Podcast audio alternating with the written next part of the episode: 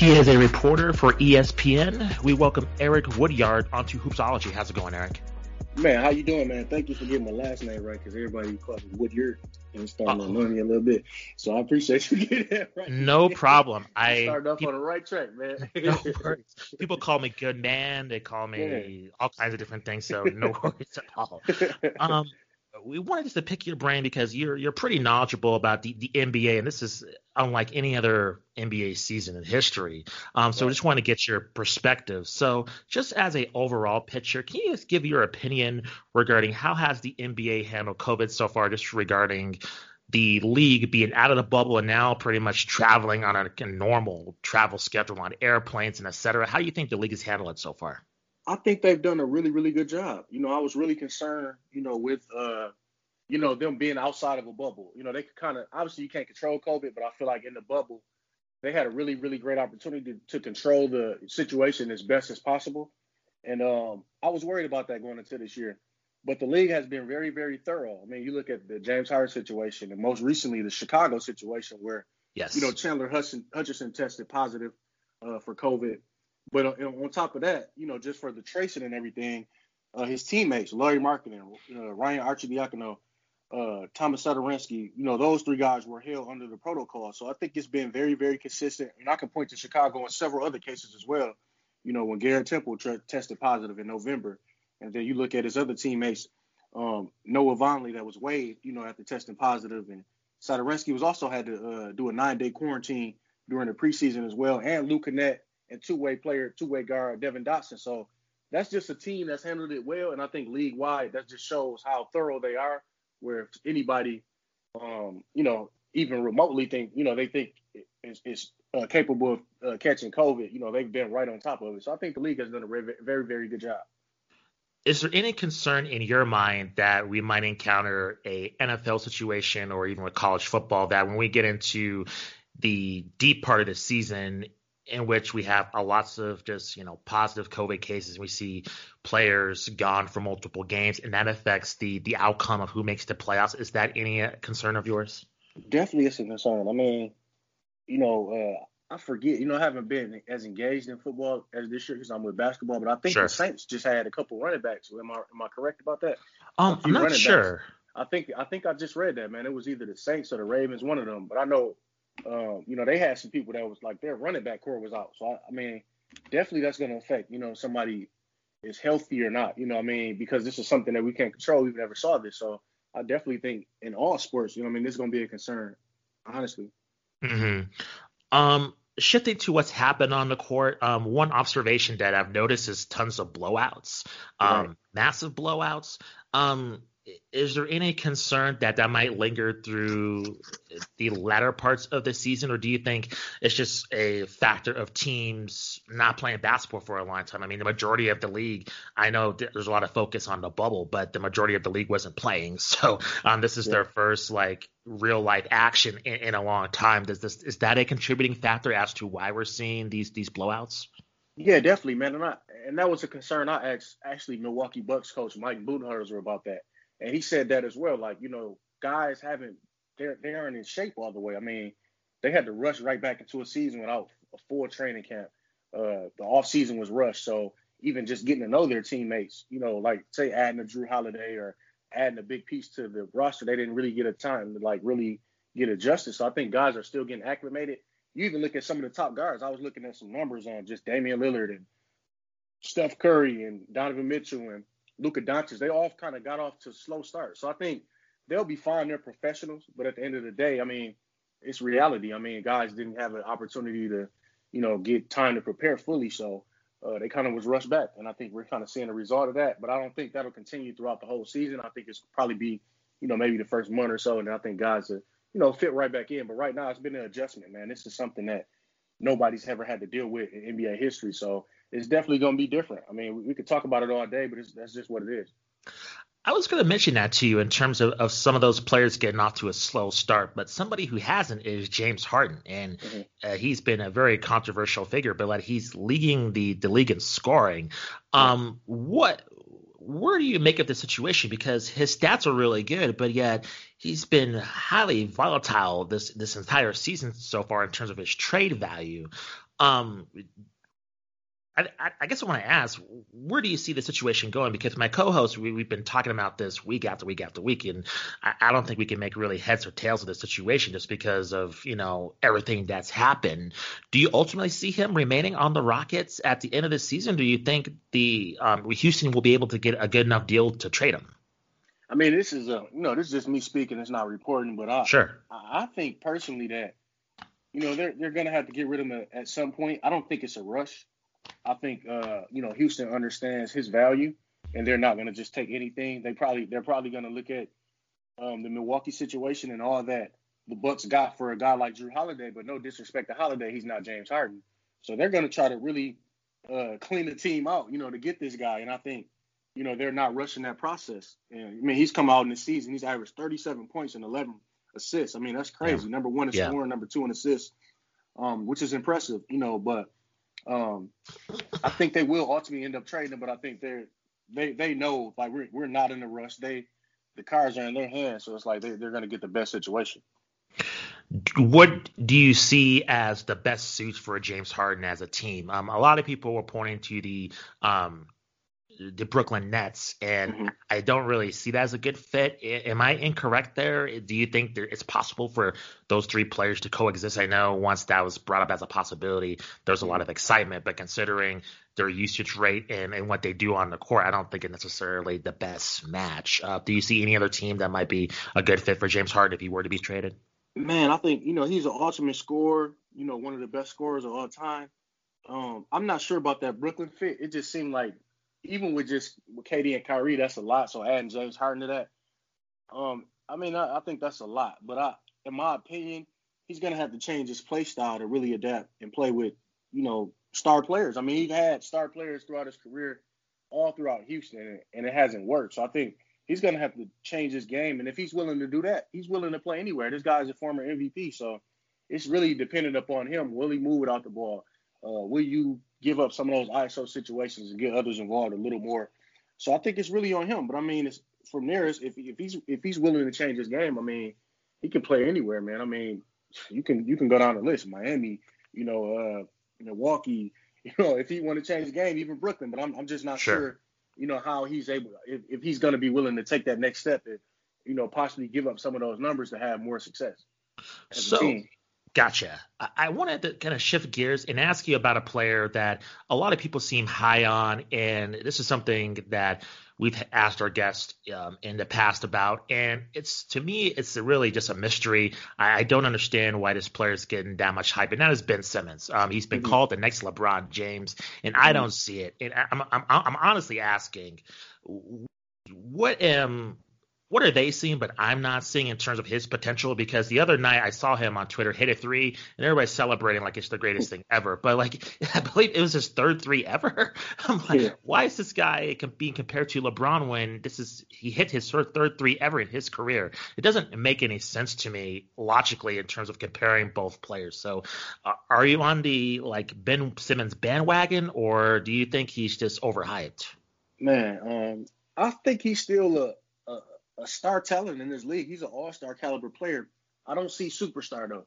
Uh, you know, he's averaging around 14 points, around 10 rebounds, around seven assists. So he's all around. He's capable of a triple double every single night. And I think him being 6'10, 240 as a point guard, I think that's where the comparisons are are coming in because we, you know, we've having we, we saw Magic, but I mean him being 6'10, he's even bigger than Magic. So sure, I think that's where the hype and everything comes, and then like just the overall what he's able to fill the stat sheet and be a triple double threat every time. That's why the LeBron comparisons are there.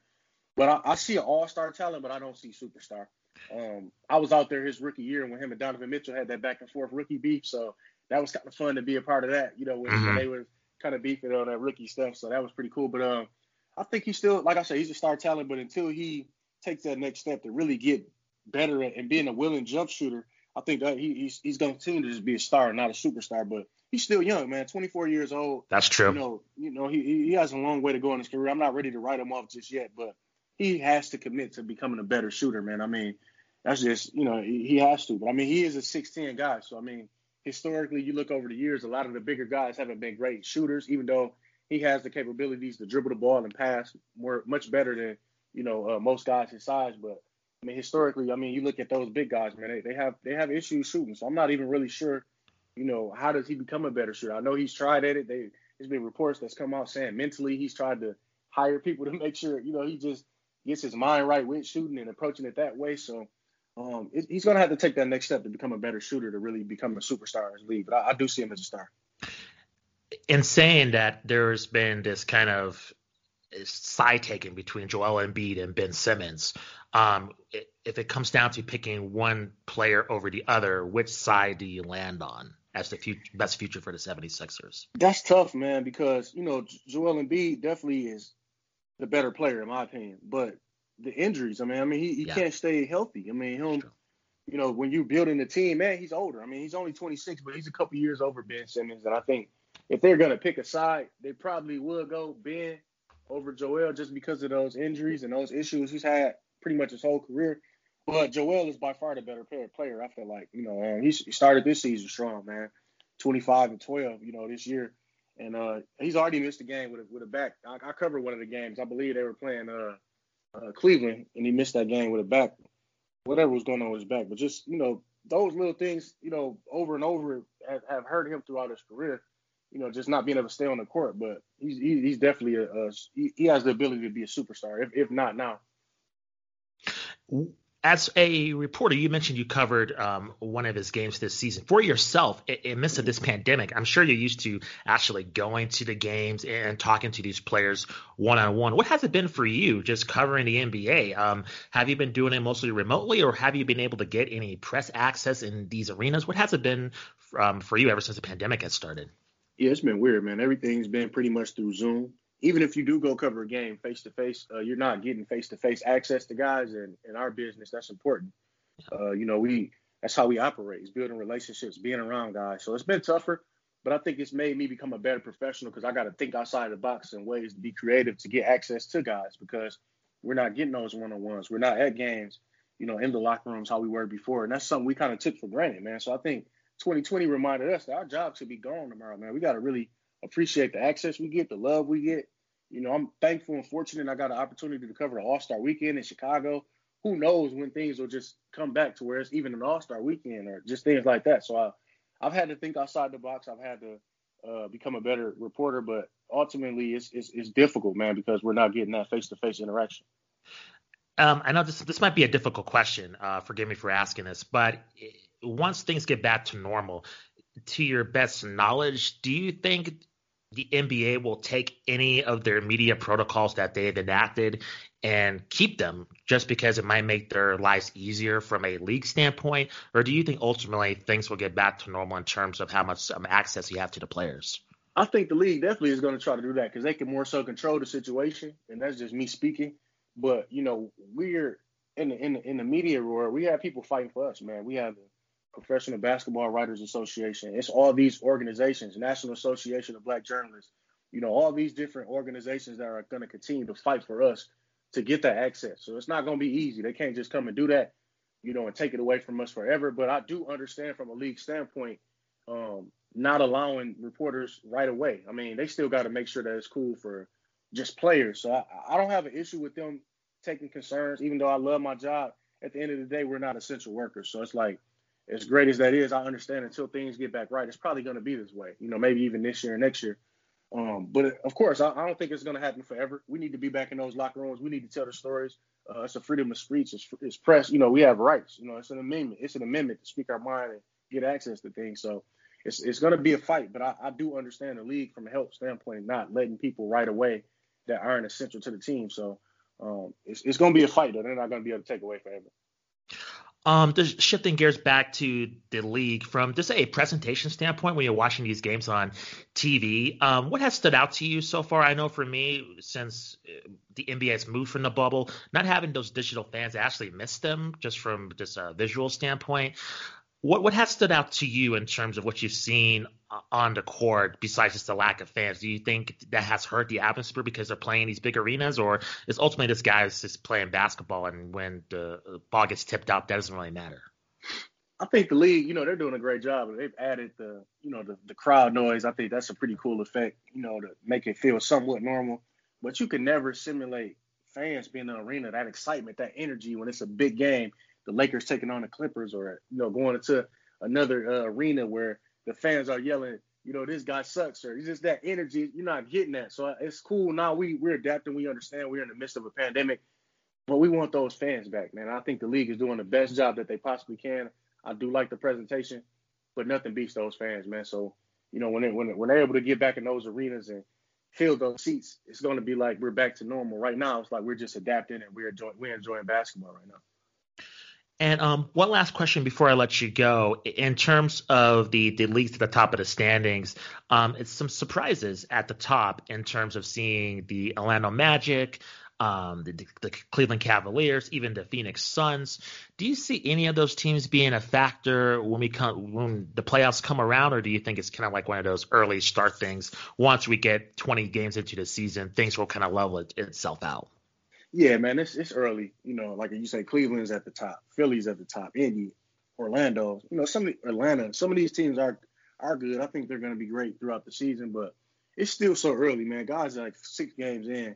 You know, some of them even five games in. So it's way too early to tell. And as I mentioned before, guys are coming off one of the off seasons that's been the most bizarre in NBA history. So it's going to take time to adjust and adapt and it's a shortened season on top of that. It's 72 games, so uh, I think you know guys are going to get in rhythm, and um, the top teams are going to rise to the top. I mean, right now, if the playoffs start today, Milwaukee's not even in the playoffs. You know what I mean? They're three yeah. three. So, yeah. You know, that's not gonna that's not gonna stand. But you know, some of these teams are have gotten better. I do like some of the you know uh, young pieces that Cleveland has. I like watching them. I like watching Indiana.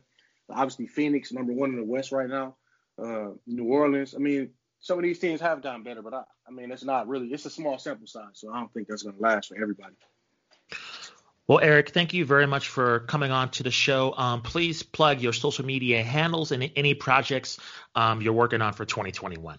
Yeah, check me out. I'm on Instagram, Twitter, E underscore Woodyard, W O O D Y A R D. Uh, I'm just ready to take it to the next level. This is my second season for ESPN. We're in 2021. Man, let's get it. I'm ready to grind. I'm ready to work. And you know, I appreciate you having me. Man. Yeah, no problem, Eric. You've been an awesome guest. Uh, thank you for taking time out of your Sunday to to join the show. Really appreciate it. No problem, man. Keep up the good work. Welcome to another episode of Hoopsology. I am Justin Goodrum, joined by Matt Thomas. What's up, Matt? What's up, Justin? I'm doing well. How are you? Good, good. We're in a video form. Uh, what do you think? I love it. Good to see you. It's uh, a little more natural this way, getting to see you rather than uh, right, you know, kind of being on on a more glorified phone call with you on Skype. So it's, yeah. it's good to see your reactions. Um, and uh, great job with that interview, by the way, with Eric. Yeah, appreciate it. He was a wonderful guest. Um, he's a I don't know if you ever watched the show. It's called Power. Um, it's uh, 50 Cent produced it. It's on Starz, kind of like a crime drama. Mm-hmm. He was a a big fan of that. We are chatting about that before we got into the interview. I was addicted to that show, like I was telling him for a good couple of months. I couldn't stop watching it. Um, and now they're making all these spinoffs. So we're we're talking about that. I'm chopping it up before we got into the interview. But he had a lot of great knowledge. It was uh, great listening to him. Um, and we'll hopefully have him as a guest in the future again. It was a really great talk. Yeah, yeah, I'd love to get a chance to pick his brain in the future as well. So uh, very cool. Hope you guys listening enjoyed that interview as well.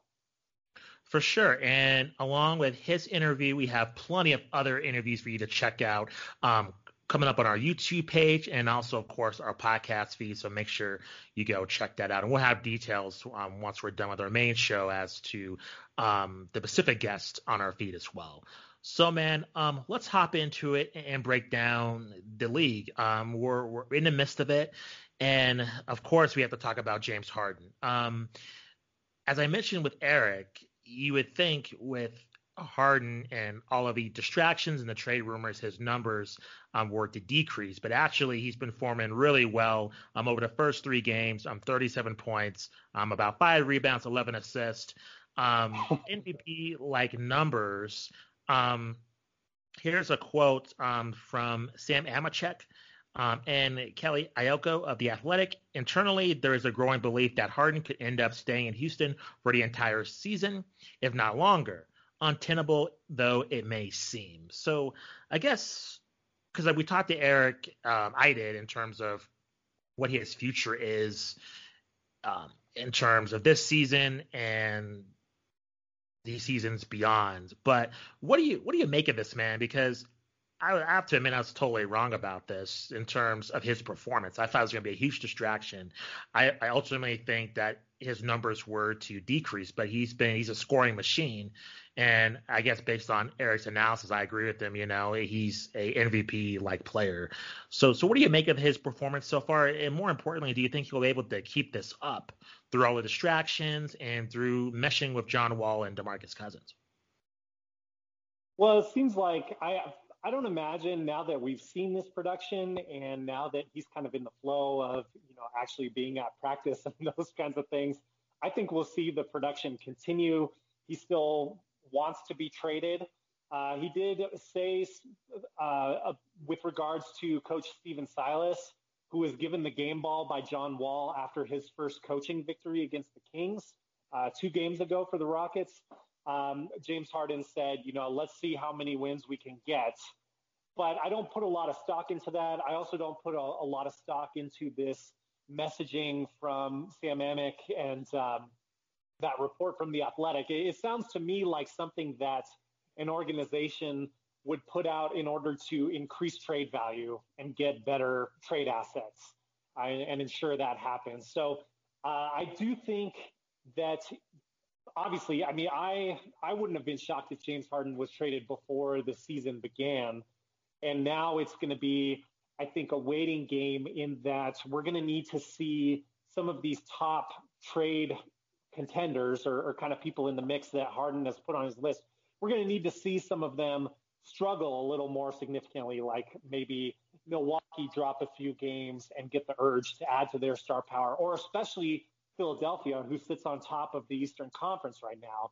I think with Daryl Morey, and that's really still my belief to where Harden will be going before the trade deadline is up, just because of his relationship with Daryl Morey and how much it seems like Daryl Morey wants to reunite with him, in spite of also having said mixed things about Ben Simmons. I think that's not going to happen in a situation where the Sixers only have one loss. They're going to want to see where this roster goes under new coaching, new direction in the front office. But um, so I, I guess that's the big surprise is we're going to be waiting a little while longer to see where James Harden goes. But this whole thing is has just been crazy. Um, and I wanted to ask you, you know, one of the the popular topics on many other podcasts this week and, and kind of around the media is, you know, would you trade Jaylen Brown or maybe like a Michael Porter Jr. if you're looking at Boston and Denver being potential trade destinations. I I know James Harden has said that he's cool with going to Boston. I don't know if the same is true for Denver. Um, but it, regardless, if you were either of those organizations, would you be willing to part with some of that young talent in order to acquire James Harden? It's it's so tough. Um, I don't know if you listened to uh, Bill Simmons um, and he was talking about Jaylen Brown and how I believe Kemba Walker he's been hurt, so Jaylen Brown's been getting more of the the reps, and his numbers have been really solid. And it, it seems like when he's able to perform without like Kyrie Irving or um, you know Kemba Walker or um, I believe Isaiah Thomas um, in, in the beginning, where he's able to assert himself as the main ball handler, he performs well. So it, it's tough to say to say also because James Harden has a less than stellar record in the playoffs, and that's ultimately the end game, right? I mean, the, the regular season that the Celtics have performed, they've done that already, been there, done that, performed well. So the, the the question is, can he win you a title? And ultimately, that's a risk.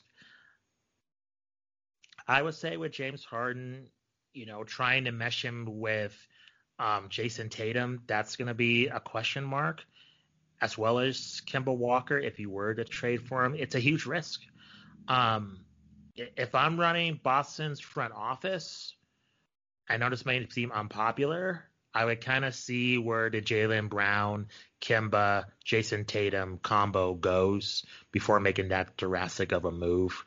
In my favor, I just don't think James Harden has proven it where it counts. It's kind of the eye test. It's kind of like when I was talking to Eric regarding um, Ben Simmons in terms of if he's like an elite superstar player like LeBron. We we you know you myself Eric people that you know are hardcore fans we know we know who's the superstars in this league. I mean it's pretty obvious. And so far unfortunately for James Harden he has not been able to prove it when we when it counts the most. So I just don't see it as a worthwhile move for the Celtics to make at this point. Um, with Philly, I think that's a little bit of a different story. I looking at Ben Simmons, I've always thought he's overrated. I, I don't understand with you know Eric alluded to it again how he needs to work on his shot and to, to make that comparison to LeBron James in which he's not like a stellar shooter. However, like you know, you take a look at LeBron, he had this long streak of, you know, consecutive 10 point games. And, you know, the only times he hasn't done it was some playoff games here or there throughout his career. But the regular season, he's been so consistent. I just think it's kind of a joke to compare him to LeBron from a superstar standpoint when the guy can't shoot. I don't know if you saw on Twitter, but they were celebrating his third three pointer of his career. Of his career. Like, what what are we doing here? So to me, my point is if you're Philadelphia, and I get it with, huh? I'm sorry, I said once a year you get to celebrate a Ben Simmons three pointer. I, I, don't understand. I mean, if he was like a big man, you know, if he was like Joel Embiid, that makes a lot more sense. But I understand, you know, again, referring to the the, the interview with Eric, like he's big for his position. However, it's like if we're going to compare him to one of the greatest players ever, and people are saying the greatest of all time, LeBron, like this guy needs to be able to shoot. I, am I missing something? I mean, I don't, I, I, just don't understand. That's why I asked Eric that question. I'm like, am I like delusional? I feel like I'm in the twilight zone. Everybody knows something that I don't know. So I, I think relating this to James Harden, I think you make that trade in a heartbeat personally, um, just because there's a lot of question marks regarding Ben Simmons and Joel Embiid, like we alluded to in the interview. Like he is injury prone, so that's a situation in which with Embiid, as much as I like him, as much as I would pick him over Ben Simmons you never know when he could go down for good. And having that James Harden trade ensures your franchise continues to be a contender, especially in the East. So, um, from a Philly standpoint, I think you make that move at all cost. And ironically, you know, it's uh, as you as you say this, and we kind of review Ben Simmons in my mind, he he could be the fit that they need in Brooklyn because he he's an outstanding defender. Yes, one thousand percent. Say one thing uh, he is an elite level defender, and they need defense in Brooklyn. And he's sure. a guy that we know doesn't like to take, you know, shots with the game on the line, or, or certainly hasn't proven himself to be that guy. We know he can get to the basket, which is useful. But man, a guy who would be a playmaker who can dish to KD and Kyrie, Kyrie being actually a very decent catch and shoot player, although he, he prefers to dominate the ball. Ben Simmons could be an interesting fit in Brooklyn. Now, of course, nobody's talking about that, and that would have to be maybe something that could happen in a three-team trade. But it seems more and more to me like if if we're going to go the Philly or the Brooklyn route, it is going to be some type of three-team trade because you can't pair Ben Simmons and John Wall together, in, in my opinion. And, and we've talked about this before on the show. So, um, you know, I I think it's the other thing that I wanted to ask uh, with and, and, kind of another angle, uh, because I agree with a lot of your points about Ben Simmons. I, I mean, I, I would be curious to see how he does running an offense where he doesn't have Joel Embiid potentially clogging up the lane. That's what I would be curious to see. I'm definitely not saying that I believe that's going to be like the end all be all, like all of a sudden he's leading teams to championships. No, definitely not. Um, but I think that's where his potential appeal is. Um, I, I, don't, we don't have any proof that that's going to lead to, you know, finals victories and things like that. Uh, so 100% agree with you there. But another component of this James Harden trade that that kind of is perplexing to me is, you know, I like if you look at a culture that they've established in Boston. I mean, you have Jaylen Brown, Jayson Tatum, guys that are successful on both sides of the ball. They're they're great defenders and they're great scorers. Um, I, I just don't see any team that James Harden goes to where he improves the team from a culture standpoint. And I think that is problematic when you are the Rockets and you're trying to get trade value for him because if if like Brooklyn is interested, well, he's not going to be the number one guy there potentially. I mean, that really should be KD uh, being the leader of that team. Uh, you look in a situation like Boston, maybe he has enough clout and he's older than their stars that we that they have. We know Jayson Tatum or Jaylen Brown, I mean, both pretty young guys. Um, so maybe he would have some more pull there, but is that a good thing? And if you think of like the Denver Nuggets, is that a good thing for James James Harden, excuse me, being the top dog of those franchises? I, I'm definitely not sold on that, and I wonder if that is part of what is holding up this trade process. Yeah, it'll be interesting to see his his um in terms of the culture that is questionable, just because when we've seen from a COVID standpoint, let alone from the other aspects of what's going on. So that'll be interesting as well. Um, do you have any other points? Um, I'm set to move on if you are. Just that, you know, ironically, the Rockets are are very fun, at least watch right now. I, they've only beat the Kings for their two wins, so uh, the Kings are a decent basketball team, but you certainly can't put a lot of weight into that. But over four games, Christian Wood's numbers are also very impressive, um, along with you know James Harden numbers in his games. So it's it's kind of funny because this this Christian Wood piece may be one of the best pairings James Harden has had, but I do think that the damage has been done in Houston and and he's gone. Um, I I still think before the trade deadline uh, even with this report from Sam Amick. And of course, I, I don't have an internal source or things like that, but typically, historically, once we've seen the damage done in these situations, teams don't tend to hang on to a player hoping for things to get better. They usually try to deal before chemistry issues cause things to get much worse. Yeah, well, we'll just, we'll just have to wait and see how that plays out. But it's certainly a compelling story, and I kind of like the twist that he's actually performing well. So um, we'll have to continue to talk about it every single week. Um, moving on, and this is something that got a lot of coverage. Um, and this was Becky Hammon. She's an assistant coach under um, Gregg Popovich in San Antonio. Um, this was a game between the Spurs and the Los Angeles Lakers in which Popovich was ejected um, the reason is kind of like irrelevant, just Poppy and Pop. But um, compared to, I believe, correct me if I'm wrong, I think it was either last year or the year before. Um, you know, Becky Hammon's been an assistant for a long time, and Tim Duncan was also an assistant. And so when Popovich got ejected, I believe the most recent time, it was not Becky Hammon who took the duties, it was Tim Duncan. And Becky Hammon has seniority over Tim Duncan. So I think that was pretty interesting. And I don't remember it being super controversial either. It was more like, oh, Tim Duncan's coaching the team. And it seems like now it's kind of like reverse backlash of why wasn't she the coach when Popovich got ejected before. It, it's like delayed backlash. It's pretty weird. But um, nevertheless, she she filled in per Popovich.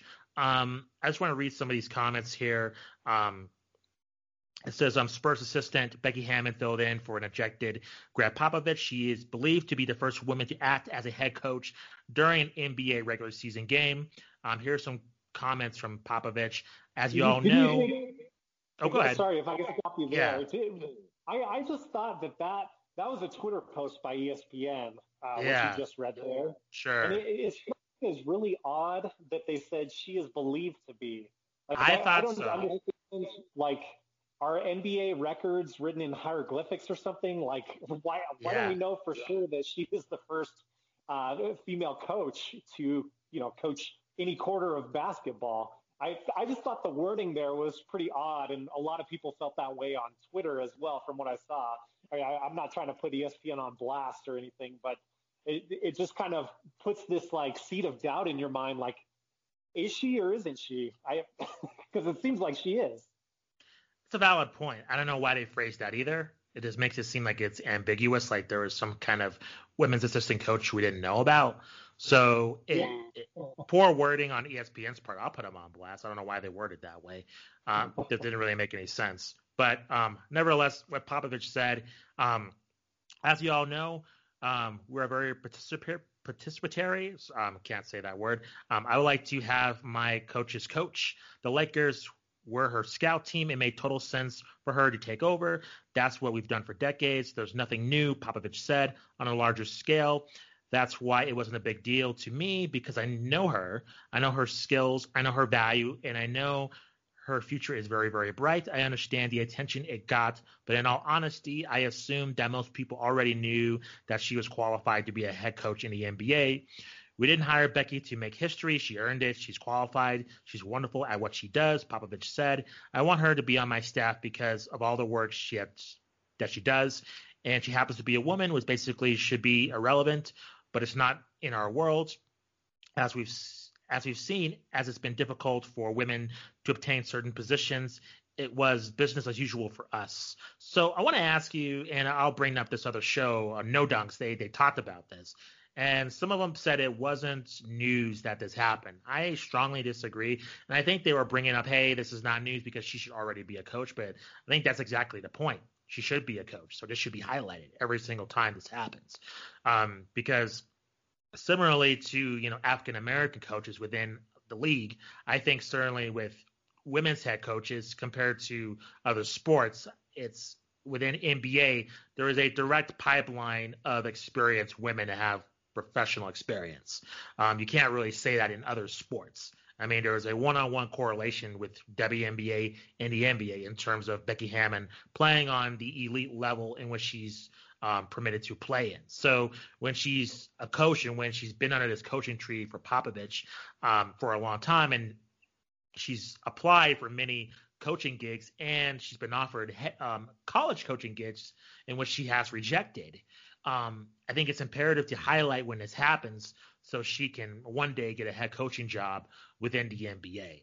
Um, I want to ask you because I think the game is kind of irrelevant. We already know her skills as a coach. I don't think that needs to be questioned or dissected.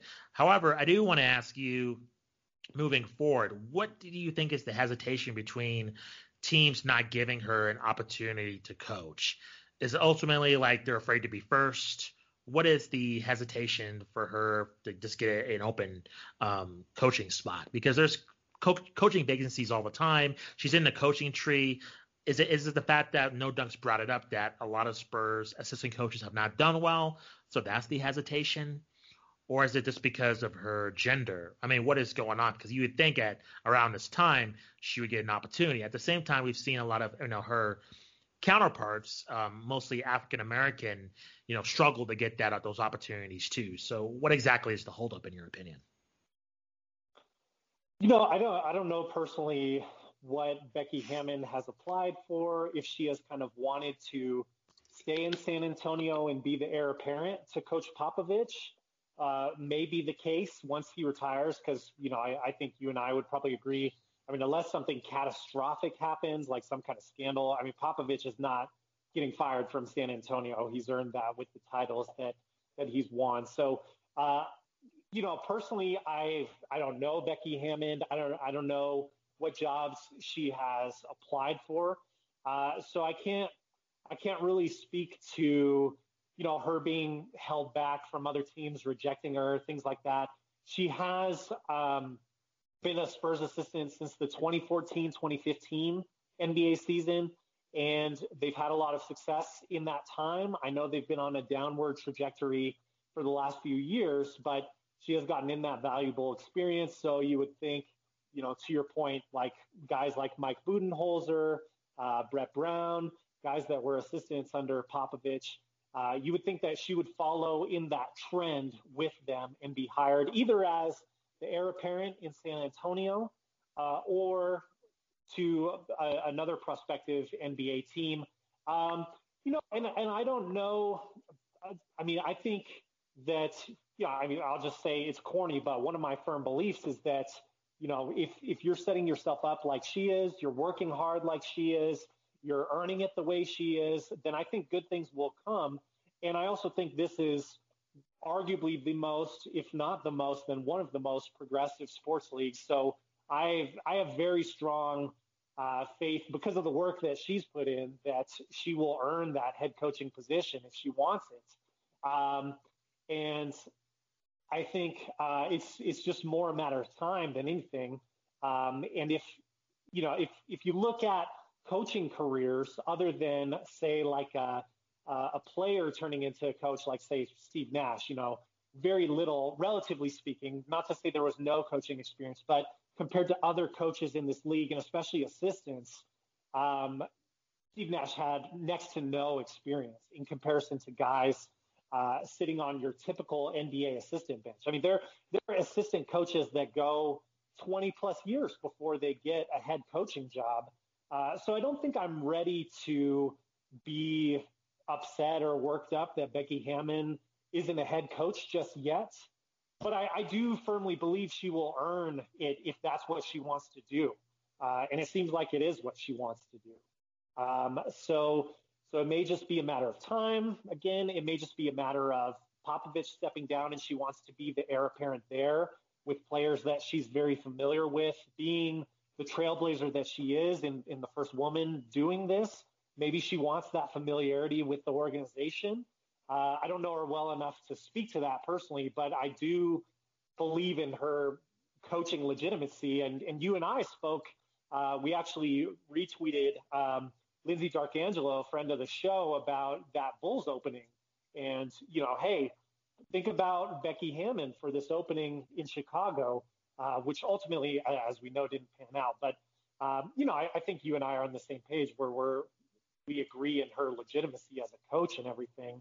Um, I don't know. Do you get the sense that she's being held back?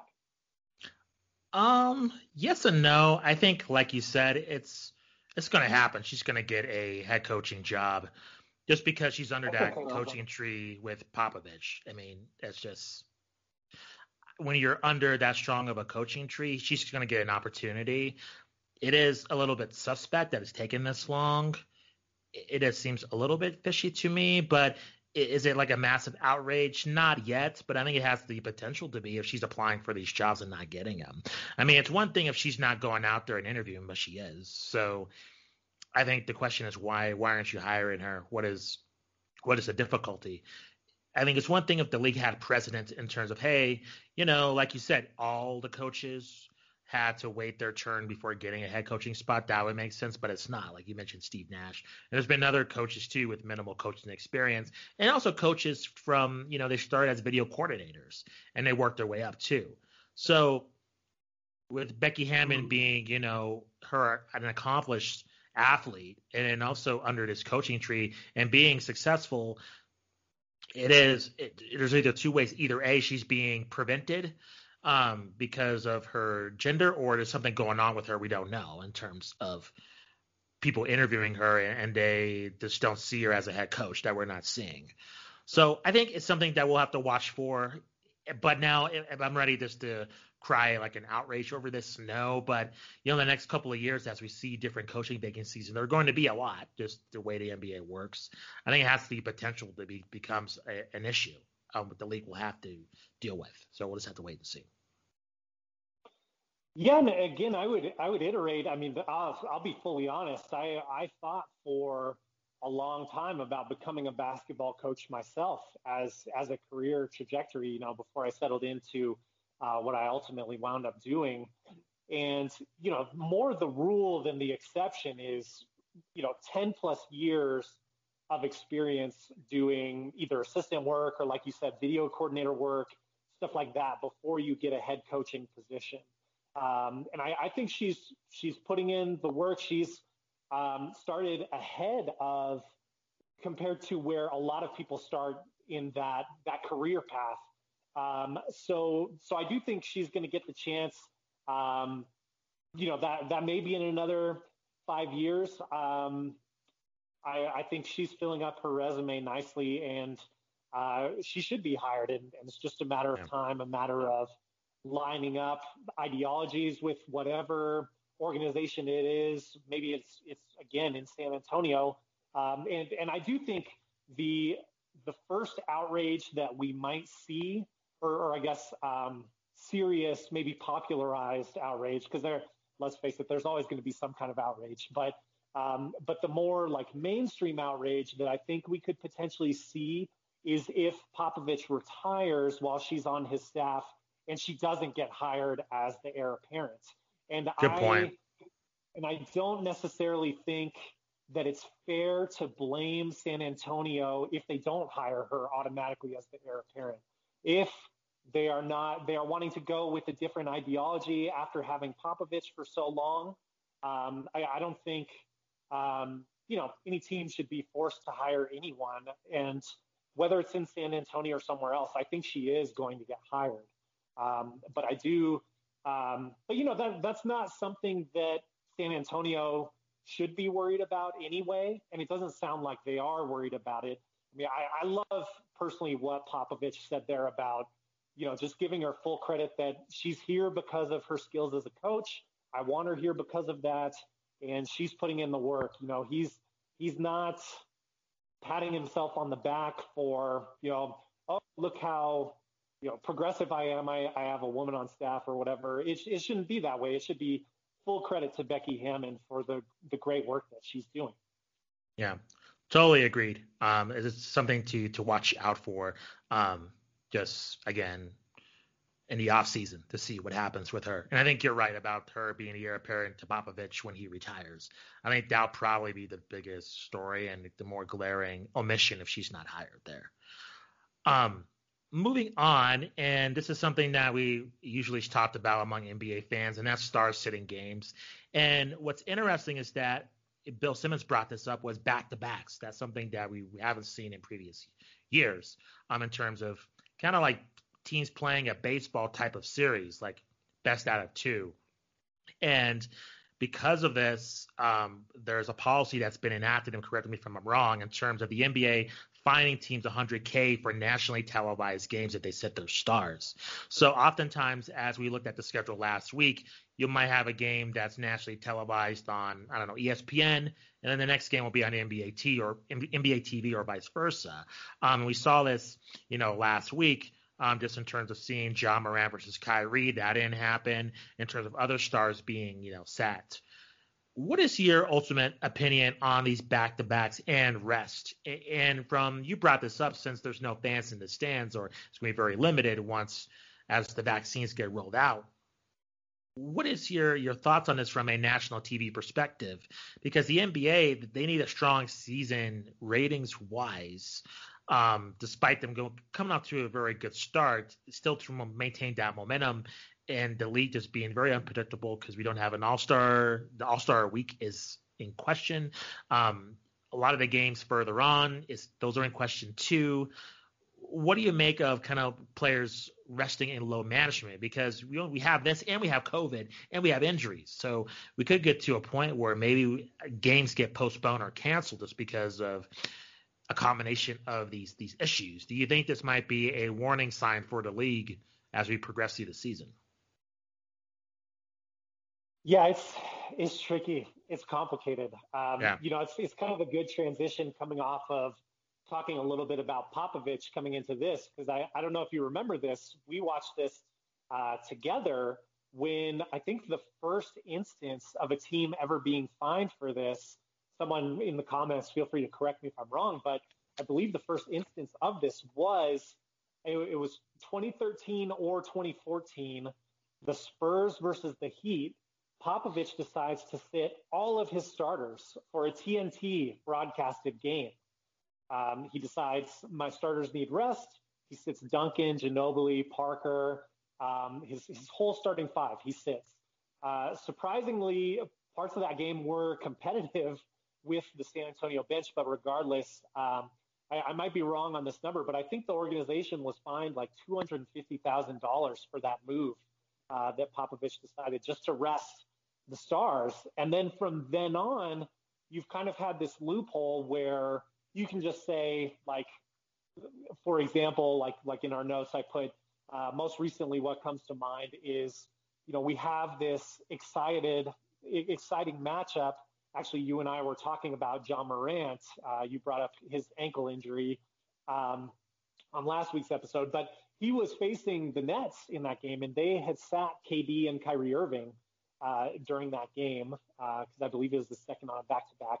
Um, but it's it's definitely tricky because now you have this loophole of well, then the coach just isn't going to be honest potentially. Not not saying everyone's doing this, but you could just put you know ankle he's he's sitting because of his ankle, and and just be really generic about this. Um, you know, and I, I think the the league is going to be okay through this season. Is is my overall opinion on this, and the league is as as player friendly as it's ever been. They want these guys to to participate as much as possible, given all the um, all the kind of roadblocks in the way with COVID anyway, and all the obstacles in dealing with that. So I think this isn't really the time where the league and Adam Silver, who is a player friendly commissioner, I don't think they're going to lay down the hammer on teams for resting players. I do think down the road, this is this is like a long term, um, I think, cultural topic of importance for the NBA because you do want long term to have the opinion or at least at least the, the kind of dance or, or show and dance, whatever you want to call it, of the players playing the game because they want to be playing there in front of their fans. They want that six year old kid who's going to their first NBA game to be oohing and awing over Kyrie Irving and his, his incredible handles and, and things like that. You want that relationship established. And I think if you go for too long with letting players rest too frequently in these regular season games, it may potentially send the message to some fans that, hey, if you guys don't care about these regular season games, why should I? And when you have 82 regular season games in a normal season, that that's a very negative thing to even speculate that that could be the case. So so I do think this is a real issue, but I don't really know how you police it. The one idea that I jotted down that I wanted to kind of get your thoughts on, and then of course I want your thoughts overall on this topic, was um, you know this the most strict I could see them going with this. Um, again, in just like a few minutes brainstorming, is maybe the league requires now not just a coach to put in the status, but like a doctor's note for a player to sit a nationally televised game, which I think sounds more strict than anything Adam Silver would be willing to do at this point. But I don't know. Do you see potentially that that long term issue I'm talking about, or do you think that the league could clamp down further? Because you are right. It's right now it's 100k if you're just resting a player like for load management on a nationally televised game. Um, that's still kind of kind of loosey goosey, and there are a lot of ways around that. I don't know. How big of an issue do you think this is, and what do you think are some potential solutions? Um, in terms of the doctor's note, I think that's kind of suspect too, just because who's the doctor, right? I mean, if they're who's yeah. the physician? Is it the team doctor? Is it their personal doctor? Is the personal doctor a fan of the Spurs? I mean, if he wants to see, you know, DeMar DeRozan or whatever players on there play, I mean, that can easily happen. Um, so I don't see that rectifying the issue at all. In terms of solving the problem, I think with the 72 game season, I think that pushes um, teams that are below the five seed to play all their guys as much as possible because there's a limited amount of games, right? Like you want to win these games. I mean, look at the the injury to Ja Morant with his ankle. He's out three to five weeks, and people are speculating, hey, oh, Memphis is out. I mean, before that wouldn't be such a huge deal, like especially with this play-in tournament. You know, Memphis could probably get back into it, but now, I mean, three to five weeks we have here, 15 games. That's a lot of games. I mean, if they lose the majority of those, maybe they are out. You know, out of the play the play in game. So I think just because of this season and particularly with the 72 games, I hope my hope is that you won't see that too much. Now with the elite teams, I think that's still a question mark, and I think that's when you have like the midseason tournaments. Now that was ultimately voted down, but I think something like that where teams have something to play for I think that's going to motivate players to still participate. Um, but at the same time, in terms of solving this problem this season, I think COVID has a lot to do with it too. So mm-hmm. all those are going to be factors. I, I, think, you know, hopefully COVID's not an issue the next season. So we get a, you know, a full season and everything going on. You eliminate that variable. I, I think the only way is to make the regular season games mean something. And, and I think – I don't I don't know. I think there's going to have to be some creative ideas to make the nationally televised games mean something. Because most of all, I think I understand the deal of, you know, little John wants to, you know, the seven year old wants to see LeBron. But I mean, you have to expect if LeBron is playing, I don't know, the Orlando Magic. I mean, if you're in, in Orlando, are you going to really expect to see LeBron? Probably not. I mean, 50 50. So I think it depends on the matchup and depends on that. Again, the, the, the games that make the NBA the most amount of money are the nationally televised games. So, and the games, that's a lot of games, right? I mean, through the course of the season, you're going to see it's usually Tuesday, Wednesday, Thursday, Friday, and then when ESPN picks up the games, it's it's Saturday and Sunday. That's a lot. Of, that's still a lot of nationally televised games. So overall, I think as long as you have your stars playing on those main TV games, I think that's gonna alleviate a lot of the issues because you know you see especially TNT, which a lot of people respect. Those hosts are pretty honest and they'll, blatantly say, "Hey, so and so's not playing tonight. Go watch something else." like, don't watch our show until the post game, you know, uh, show comes on. So, I think for the league, this is a weird season, and ultimately, I think they'll be able to kind of just get around it. But in the future, pushing those nationally televised games, I think, is going to be key um, to maintaining just the integrity of the league if they still maintain this back-to-back schedule. I don't think a star sitting out an, an NBA TV game is that big of a deal, to be honest. But however, when you have a you know ESPN game or a TNT game, you know you need your stars to play to promote the league, and I think especially now if they're able to play with 72 games, that's imperative to make sure that happens. Well, and also, I mean, it's it's easy to argue from the players' union side of things, sure. like, hey, you guys, the TV contracts bring in so much money. I mean, the majority of your contracts are being paid for by these TV contracts. So we got to suit up for the nationally televised games where, you know, these uh, broadcasting companies are paying big bucks to have our league over their airwaves, you know, so to speak. So, so I don't think that's a very complicated conversation to have with the players either. I, I think it it's mutual. It, it works both ways. Um, and, and, I I do think um, there I, I think there will be leniency this year for ratings because we know ratings have been all over the place since COVID. It does seem like ratings are getting better since the bubble. You guys go back and listen to the Richard Deitsch interview that Justin did um, last week. Um, I'm sorry, two weeks ago now. anyway, yeah, time is an enigma these days. So. It was just before yeah. Christmas. Um, so guys, go check that out. I'll I'll see if I can put a card up on the screen on the YouTube video here. But um, he he had some great thoughts about why the ratings have been all over the place, uh, and I think those points still apply to this season potentially even even though we are getting into a more regular rhythm. There's still a lot more content to digest in a shorter amount of time with those 72 games being bunched together. So I think there still is going to be some understanding if the ratings are a little bit lower than a normal season. Um, but like like we said, moving forward, this is just always going to be something to keep an eye on in terms of how the league responds and wants to deal with this. Um, and I don't know. It, it may be that once we, uh, like you said, once we get a vaccine out, once we're past some of the stress that that we're dealing with right now about COVID, um, it may just be that this all sorts itself out, and it's a lot easier to suit up more frequently for games because there's a, a lot less external stress going on for everyone, players included. Yeah, for sure. Um, some notes before we say goodbye. Um, as we discussed earlier, Ja Morant is out three to five weeks, about 15 games. Um, in terms of teams that um, impressed, the Sixers, the Hawks, and the Pacers. Um, some people put the Hawks are a surprise. Um, the Wizards and Raptors still disappointing, and specifically Pascal Siakam, and he struggled in the bubble as well.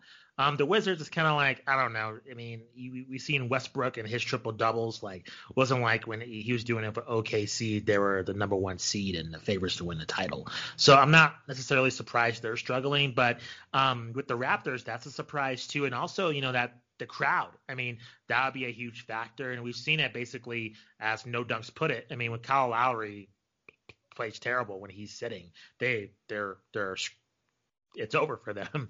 they're out of luck in terms okay. of winning a game. Um, with the West, as you mentioned, the Rockets looking good with John Wall. That's really good to see. Um, good for um, our buddy Josh, who was a guest on the show about the Phoenix Suns going on a four-game winning streak, and with Chris Paul as Charles, yeah, with um, Chris Paul um, as Charles Barkley put it. I mean, he made a good point. I mean, Chris Paul is a proven winner, so um, I think they're going to be a very interesting team as we get to the playing games um, as we get to the end of the season to see where they end up. Um, the Pelicans pick up two straight. Um, the Lakers continue to coast, and then we have the Warriors, and this is something that Eric brought up. Not only with um, Steph Curry, in which he commented on it, I think in the most recent game, as well as you know Damian Lillard, um, some of them struggling. However, like I I seen some of their stats. I mean, people are pointing to Steph Curry's worst start, but he's still top ten in three pointers made. So, I mean, it's not like he's not hitting any threes. And we've seen a video where he hits, you know, those consecutive threes in a row. I think it's like 100 threes, something like that, something ridiculous. Um, I, I think the biggest shock is the Nuggets continuing to struggle. Um, I want I want to ask you about them. I mean, they're kind of our some of our favorites to you know win the title here, and yet they're they're struggling. What do you what do you make of that? Especially because that's a team that had you know, a lot of experience in the bubble, and it was a quick turnaround. So this is not a team that didn't play basketball for a long time. Why do you think they're struggling? Well, sometimes the youth that you and I have talked about as a huge plus for the Nuggets, and like, hey, look what they can become. As we know, um, you know, sometimes youth can make you more inconsistent as well. It can make you ride some high highs and, and live some low lows as well. A little less consistency there potentially. Um, you know, this core has been together for a while though, especially when you are talking about Jokic and Jamal Murray. So I would expect them fully to turn this around and still be the top three seed in the West, but they're going to need to to get to work on that soon. Uh, you know, yeah. one of their losses was a fluky loss. Buddy Hield had that tip in when they were playing against the Kings. I, you probably saw that highlight, and then he ran off into the tunnel after hitting that buzzer beater, uh, kind of a run, buddy, run moment. Uh, so, you know, they, they really should have one more win. Uh, that being said, they would still be, I believe, two and four at this point if they if they had that win, or two and three. Uh, so still not looking great underneath, well underneath what we expected from them. Uh, but that's my only guess, really, is is just taking them uh, a minute or two to to switch gears and get back into regular season mode, get back into that rhythm that they had established before running into the Lakers in the bubble. So, um, so I don't know. It, it seems fluky to me. Um, some of their games have been been pretty close. So I, am definitely not ready to write off the Nuggets yet. I, am not saying you were ready for that either, but um, I don't know. Have you seen anything else that indicates why this might be the case? I think it's still early, and I think especially uh, with a lot of other X factors involved, I think you have to take that into consideration. I think it, you know, just in terms of approaching this from like kind of scientific perspective. I mean, we don't have really enough data to really point to it, right? Like, let's see when we were at in 20 games in, 20 to you know 30 games in, I think we'll get a pretty good accurate representation of where these teams are by then. If the Nuggets are truly struggling, I think there's there's some warning signs there, and I think there's there's some questions because that was a breakthrough moment in the bubble, and it makes you question was that a fluke, right? If they're still struggling, so um, I would like to see some more data regarding that. So I'm not willing to really um, totally um, give up on them, but it is concerning for sure.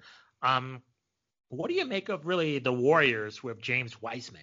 Um, Bill Simmons brought this up in terms of maybe he should have been the number one pick. I'm really high on him. I, I think he is going to be a force. And once you know Draymond Green um, gets consistent in, in, terms of you know playing a long stretch of games, I do think the Warriors are going to be a player in the West. Now, are they going to win the conference? No, but certainly be you know in contention in that playoff tournament, I do see them as a factor. I think he's too good. And along with Draymond and, and Steph Curry and Steve Kerr, I just don't. It's hard for me to believe that they're inferior against like the Pelicans, the Grizzlies, even the the Suns in that bottom spot. Um, what do you what do you make of them, despite you know they haven't really shown their full potential yet? I I totally agree with the assessment that Wiseman should have been picked ahead of Anthony Edwards, and and that's something that I I felt before the draft, before seeing this, I didn't really understand. Um, you know, setting him next to um, oh gosh, I'm I'm forgetting his name, but Russell from uh, from the Timberwolves, uh, D'Angelo Russell. There you go. Um, yeah. I didn't really. Uh, I mean, it seems like there's there's a lot of overlap there. They're both kind of uh, like combo guards. Um, I, I know this league nowadays skews very very heavily towards guards, um, but there there's also a lot of depth in the guard position that you can get when you think of maybe like a Twin Towers type of situation there, and I know I'm, that's like a late 90s reference to the San Antonio Spurs putting David Robinson and Tim Duncan together, you, you youngsters out there listening potentially. Um, but when you see that Wiseman is a very competent scorer, Karl-Anthony Towns can spread the floor a little bit. I mean, imagine a situation where instead of playing Gorgui Dieng, uh, you're playing, you know, Karl-Anthony Towns as your four, and then you have Wiseman at the five. Uh, I think that's a really interesting lineup and potentially a more threatening lineup than what the Wolves have right now. And that's no slight against Anthony Edwards. I, I think he's looking like he's going to be a very solid pro, if if nothing else. Um, so very high floor for him and could could progress further. But um, I don't know. I have I'm a little more doubtful of the Warriors than you are at this point. Like I I don't think they're in. I, I think this Suns team with Chris Paul. Um, you know, I I had I had picked them around the sixth seed in the West, and I think I might have underestimated. Uh, they certainly hmm. have. They're they're going to come back down to earth a little bit. I, I don't expect them to be the top seed in the West like they are at the moment this early in the season, but um, but I, I don't see the Warriors being able to contend with a roster as deep as the Suns right now. Like if, if they won't be matched up together in the playoffs, but if they were, I, I would pick the Suns. Uh, just looking at those two rosters, especially without Klay Thompson. Um, I mean, I think we talked about this last week, so I don't want to repeat myself too much. But this Warriors team has always been a team that's done it by committee. We have to wait and see for Draymond to come back and see how effective and how driven he's going to be. Um, but I don't know. I, I have my doubts. If if uh, Draymond is really checked out and not lighting a fire under those guys the minute he comes back, then I, I don't know if they're a top eight seed for me. Um, and I, I did pick them as the eight seed just out of respect to Steph and Draymond. Um, but but what we've seen so far, you know, I, am thinking I was too high on them in that pick. Uh, but again, it's short. We're you know six to eight games in tops for for most teams right now. So um, there's a lot of season left to be played. But I, I don't know. I have huge concerns about that. I, I know um, you're really high on Wiseman. Uh, you've probably seen a little bit more of him than I have. Um, what do you think he's he's bringing to the table right now? I mean, he's he's the numbers are there. He's averaging, you know, basically like 20 and 10, doing some work on defense as well. Um, what are you liking from him in particular? And do you think he's going to develop enough to where maybe Draymond doesn't have to come back as ferociously as, as he has in the past? Well, the, the thing is with, you know, Klay Thompson's injury is with him being out, Steph Curry has to be the the load of the offense, right? And with Wiseman, that changes their whole offensive set and so that's why I'm high on him because you know Steph needs help. I mean, as we've seen, I, as much as I love Steph Curry, and I think I agree with a lot of people saying he's the greatest shooter ever. I don't know his strength is carrying a team day in day out where he's the primary scorer without other players. So I think with Wiseman, he he takes off that load and also takes that load off Draymond too. So I, I like it from a future standpoint where you know, honestly, from just, you know, I'm not saying they're going to trade Klay Thompson tomorrow, but it gives the Warriors a lot more options in terms of how they can format their offense. If, in fact, you know, we've seen just a lot of wear and tear with Klay Thompson and with Steph Curry, too. I mean, look at not only the years, but in terms of the Olympic teams and the NBA Finals appearances, you know, that, that catches up to you. And having a rookie like Wiseman, which you can attract quality free agents Plus, I mean, if you have a, I don't know, this might be terrible to say, but maybe in the next five years you might have a 60% Klay Thompson and a 60% Steph Curry, but 100% James Wiseman along with some other free agents. You know, then you have a team there along with Draymond, right? And who knows if you can maybe trade them or whatever pieces you have. I, I think drafting him gives Warriors a lot of options in the future. So um, maybe I am overestimating the Warriors, but I think it, their future looks bright this season. It, it's one of those things where if I'm a Warriors fan, I'm not necessarily looking to see if they if they make the playoffs, that's awesome. But to see progression on Wiseman's part is going to be the, the, main future of this team because um, the you know seeing the, the Splash Brothers and Draymond, I think that era is you know, coming to an end within the next five years. It's the way the NBA works in terms of trading players that are, you know, approaching the end of their primes. I mean, Tim Duncan's an exception, Dirk's an exception, but for the most part, players get traded in this league.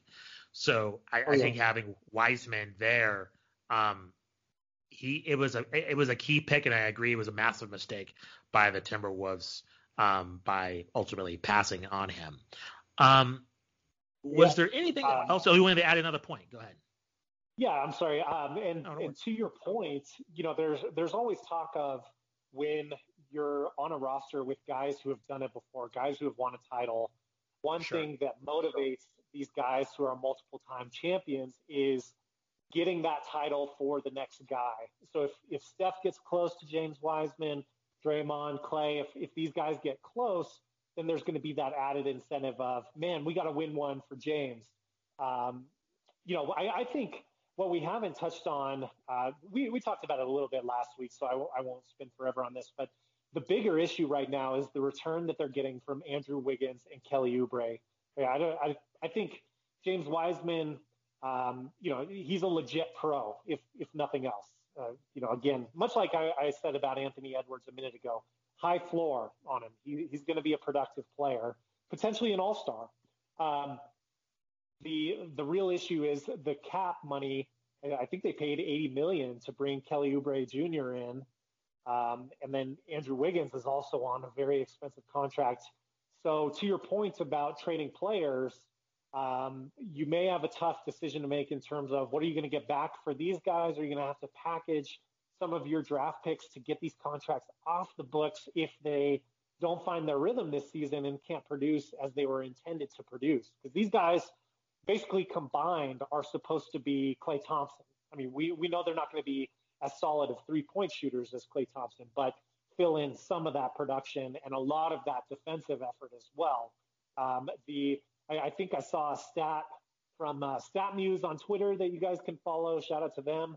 They have a lot of great stuff, but I think they were saying Kelly Oubre's field goal percentage as of like two days ago was like 8.2% from three point range, which, I mean, when you talk about Steph having to carry a team, he, he's really, he's not the, he's great, no doubt. I'm, I'm not trying to slight Steph Curry in any way.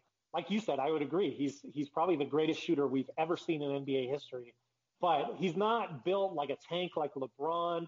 He's not this makeup like a, like a Giannis, like put the ball in my hand, I'm going to get to the rim, that that type of thing. He needs those players around him. He he's a point guard. He he needs guys to feed the ball to. He just you can't inbound to Steph Curry and then take a play off and, and expect for things to get done. Um, so, you know, I think those guys just need to step up at the end of the day. Yeah, I agree with you completely. And Andrew Wiggins is another guy. He's in that Ben Simmons camp of like, what do people see in this guy?